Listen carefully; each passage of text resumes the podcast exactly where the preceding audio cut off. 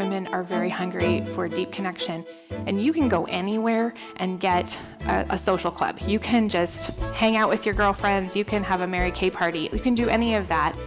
But when you create fellowship that is centered on the gospel and on the word of God, you create something that is entirely unique, and it stands out in our culture. And it's a very exciting thing.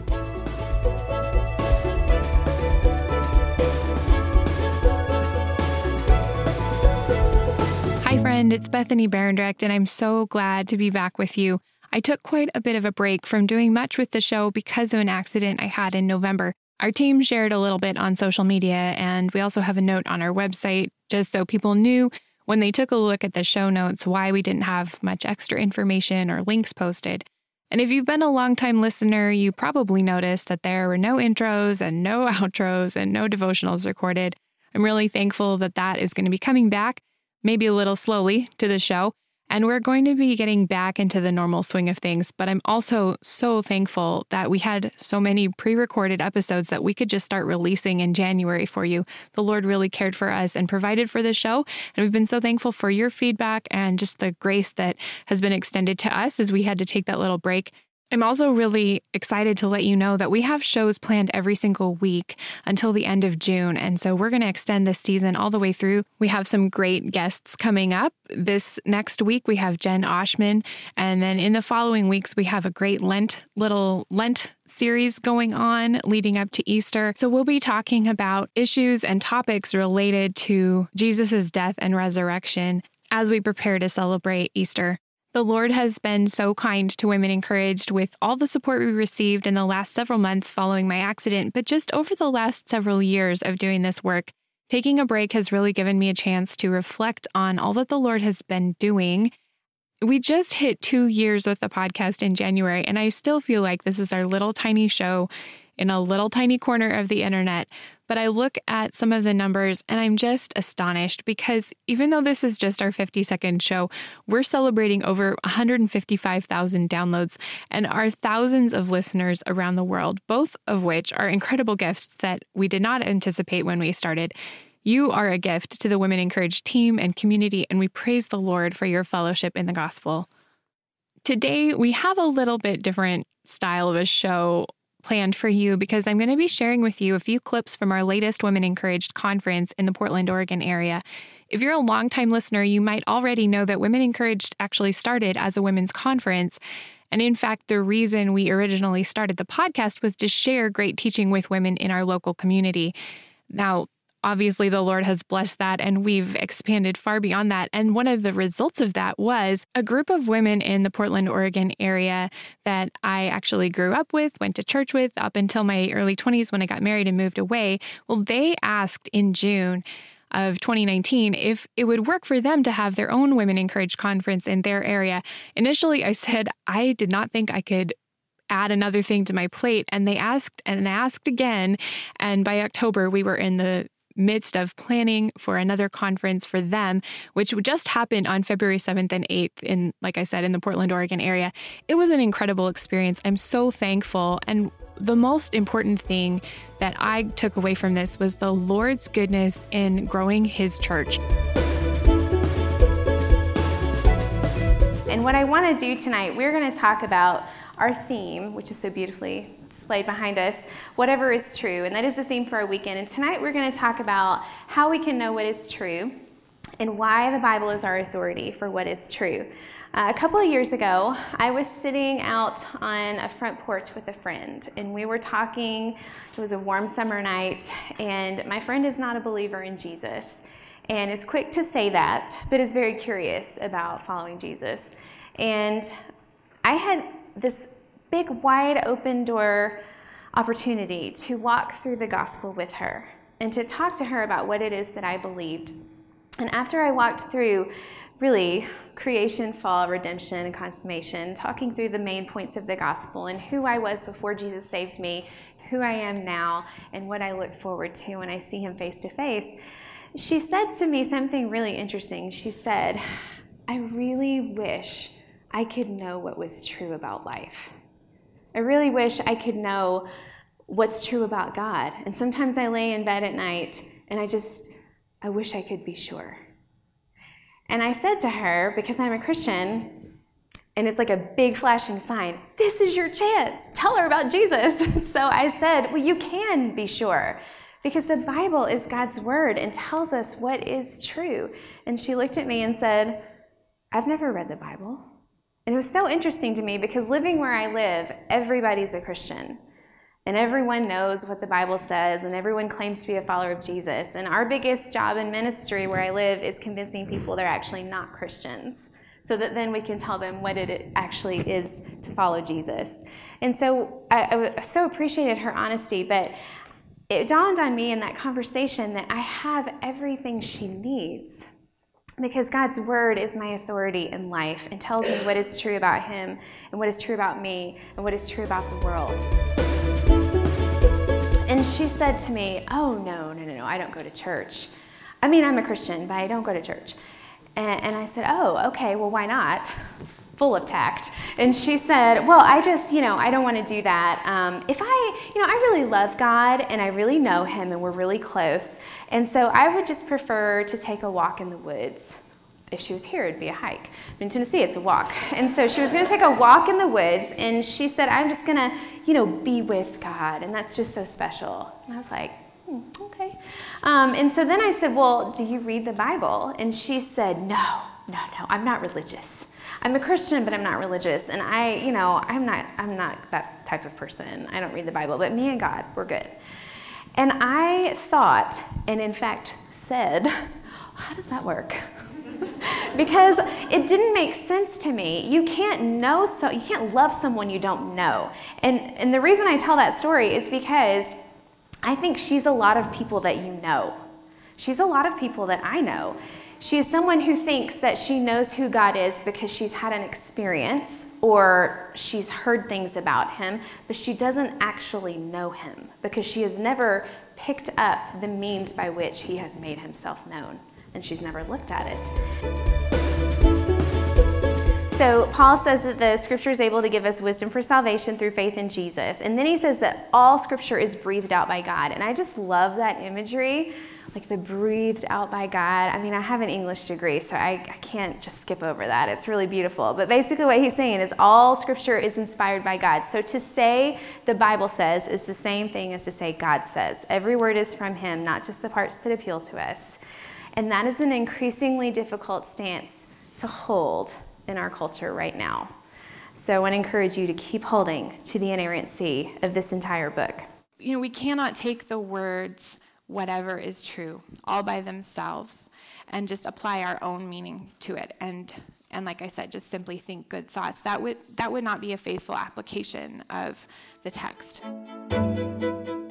Paul makes a lot of references to our emotions, to our desires and our motivations, but he also makes so many references to the mind and the things that we choose to dwell on. And it's not just in these couple of verses. It's actually all the way throughout the entire book. So we're given very, very deep connections in the book of Philippians between the truth that we hold on to and the action that we take. There's this direct line between the things we focus on and dwell on, our thoughts and our beliefs, and what we choose to do with that. And so what I want you to take home today, if there's one thing that I would love for you to leave with, it's something I actually believe will change your life, and that is that believing the truth is at its core a posture and a decision to agree with God.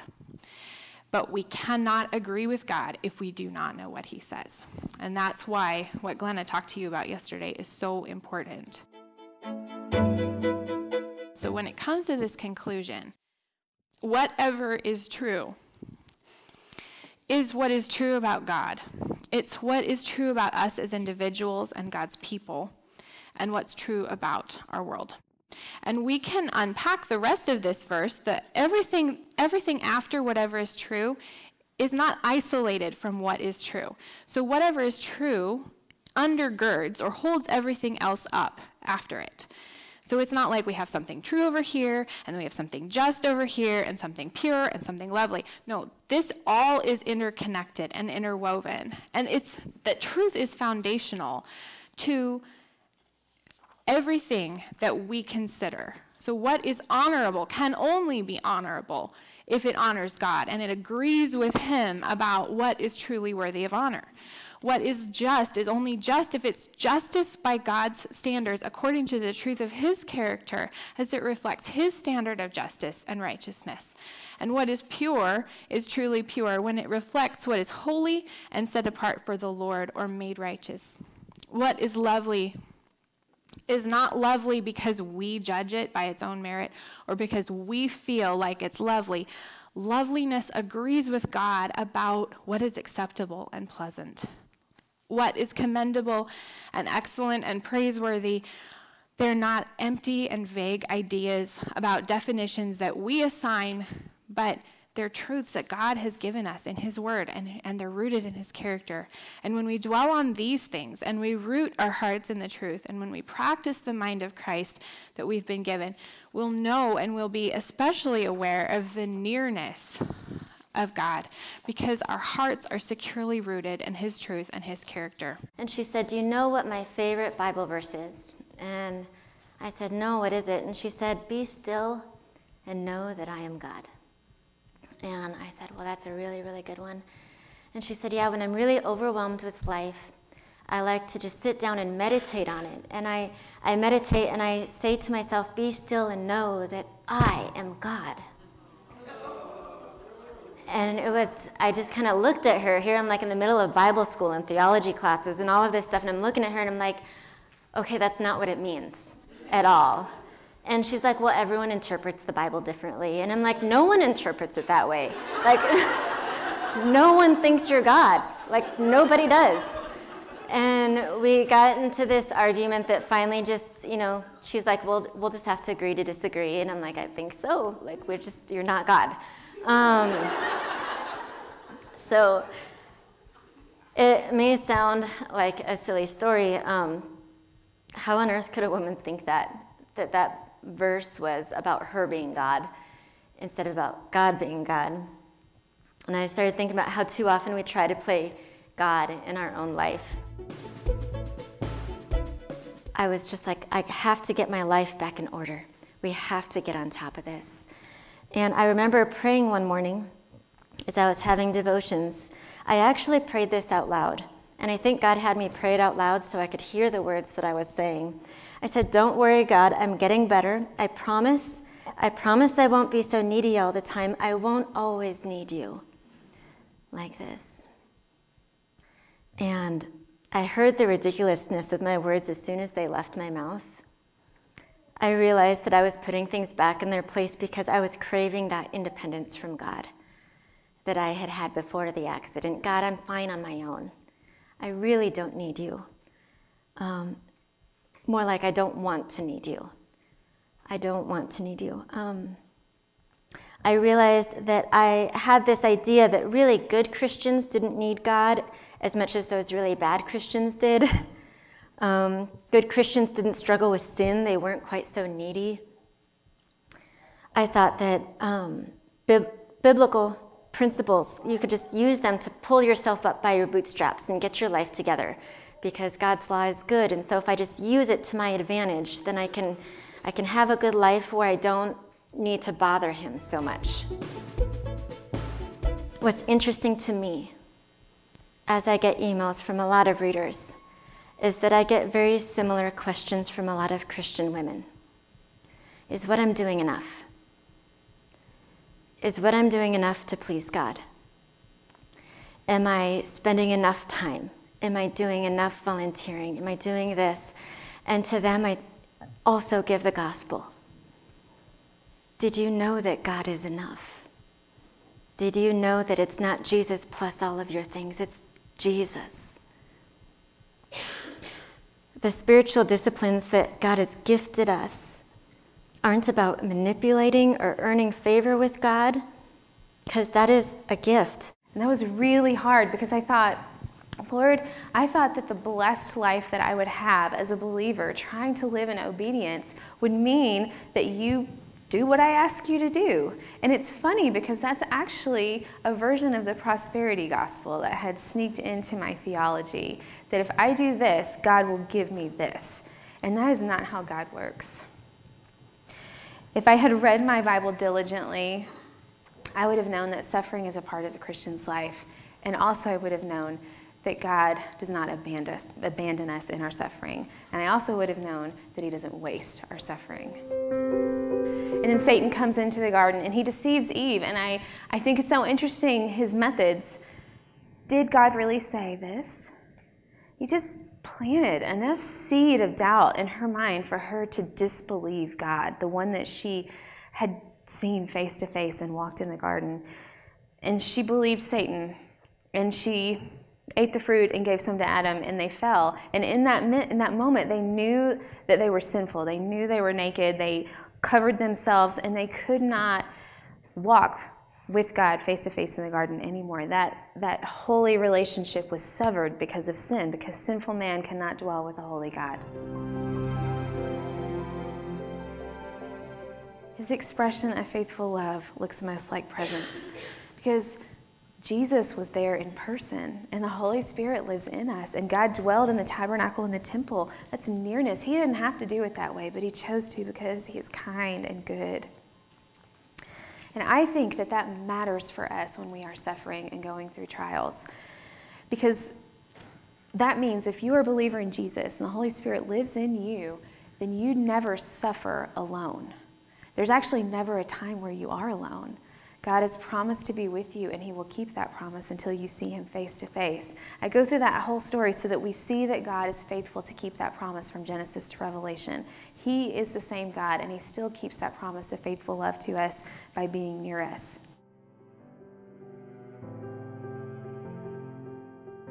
Our team sits down and reads through the feedback as a group after each event, and consistently what we get from that is that these women who attend are hungry for God's word and for good teaching that moves them to apply the gospel and to seek the Lord in his word and to obey him faithfully. One of my personal favorite things to hear from women who attend is that it's not fluffy. And I have to tell you, I hear this every year from different women, not the same woman, every year from different women. It's incredible. And after the Portland conference, one woman commented on her feedback form that the depth of the teaching was refreshing compared to other ladies' retreats I've attended. We hear that all the time. Like one woman told me last year, I gave up going to women's events because I wasn't getting anything out of them. I thought I'd give this one a try, and I'm coming next year, and I'm bringing all my friends. The reason I'm telling you that is because I really do believe that fellowship that is centered on the Word of God and focused on how the gospel changes us is completely unique in our culture. Women Encouraged conferences are a bit unique in that their focus is fellowship and growing together in the Word of God. And I'm just so privileged that we've gotten to see this now extend to the U.S. and that we get to share some of these clips from the conference with you. I want to share with you some feedback from Kay, that's what we'll call her. She had shared with me at the Portland conference some enormous trials that she and her husband had been enduring. And then she wrote this to us in her feedback form. She said, "This time away to hear the word was just what I needed. With what my husband and I are going through, I need more. It's like training for an athletic event. You can't get by on just your regular meals. You need more food and supplements. I realized that I've been running on just my 3 meals, and I need to increase my exposure to good teaching and encouragement. I'm weary, and I need people to speak truth to my heart. Thank you for being my extra and being the conduit by which the Spirit taught me and strengthened me this weekend." I wish I could tell you the extent to which that blessed us as a team, because this is ultimately our goal. We don't function as shepherds. We're not pastors. What we want to do more than anything is to provide an opportunity for fellowship and growth together. And so when we source our speakers, we work very hard to make sure that the content that they're going to be bringing you is godly, is going to point you to Christ, is scripture saturated, and that the focus is always Jesus and that it's not us. For some of the women who attended, their highlights were all of the talks and being with so many women, half of whom I didn't know. Another lady said, "I went alone and I was able to find a group and connect with them." And that, again, is such a joy to our hearts, because the overflow of this sort of a thing is that we go home and our homes are blessed, our communities are blessed, our local study groups are blessed, because we're able to take what we've learned and grown in, and we take it back to home base and to our local churches. We really do believe that good biblical theology is always something that ends up being worked out. We live out what we believe. And so we do love asking women, what did God teach you through this weekend? One woman shared that the most convicting thing she gathered from the weekend was that Bible reading and study isn't just a duty, it's how we know who God is. It's turning our face toward Jesus. Before we close out, I just want to share with you that over the course of the last year, my husband Alex and I realized that the next right step for Women Encouraged podcast was to seek out a producer. As we prayed, the Lord actually led us through another Women Encouraged listener right to Matt at Heart Song Studio. He has been such a gift to work with since this past fall, and we're so grateful that he understands our vision for the Women Encouraged podcast. He has freed me up so much, and I'm really grateful. In fact, he's the reason that you got episodes for the last, 5-6 weeks. This winter, our team and my husband and I have prayerfully come to the decision that because the podcast is growing and thriving, and we have some other goals we'd like to meet, it's time to share with you the Patreon page that we've created. Our first goal is to reach 200 monthly donors, which will enable us to hire an assistant and to continue to source great content to share with you. We have links on our website as well as in our profile on Instagram, and I'll share one on Facebook this week as well. We worked to create different membership levels for our Patreon subscribers. These different levels get you access to various things, such as the conference audio that you've been listening to right now in this episode, and also the option of video recordings, early access to Women Encouraged conference tickets and discounts on tickets, special thank you gifts, the option to participate in Q&As and our upcoming Ask Us Anything episode that's going to air in May. And we're just so thankful for this opportunity to partner with you in different ways. Thank you for listening this far and for considering linking arms with us. And by God's grace, friend, we're going to continue to source content and guests who love the Lord, love His Word, and are pursuing a life of faithfulness in Him. Thanks again for being here.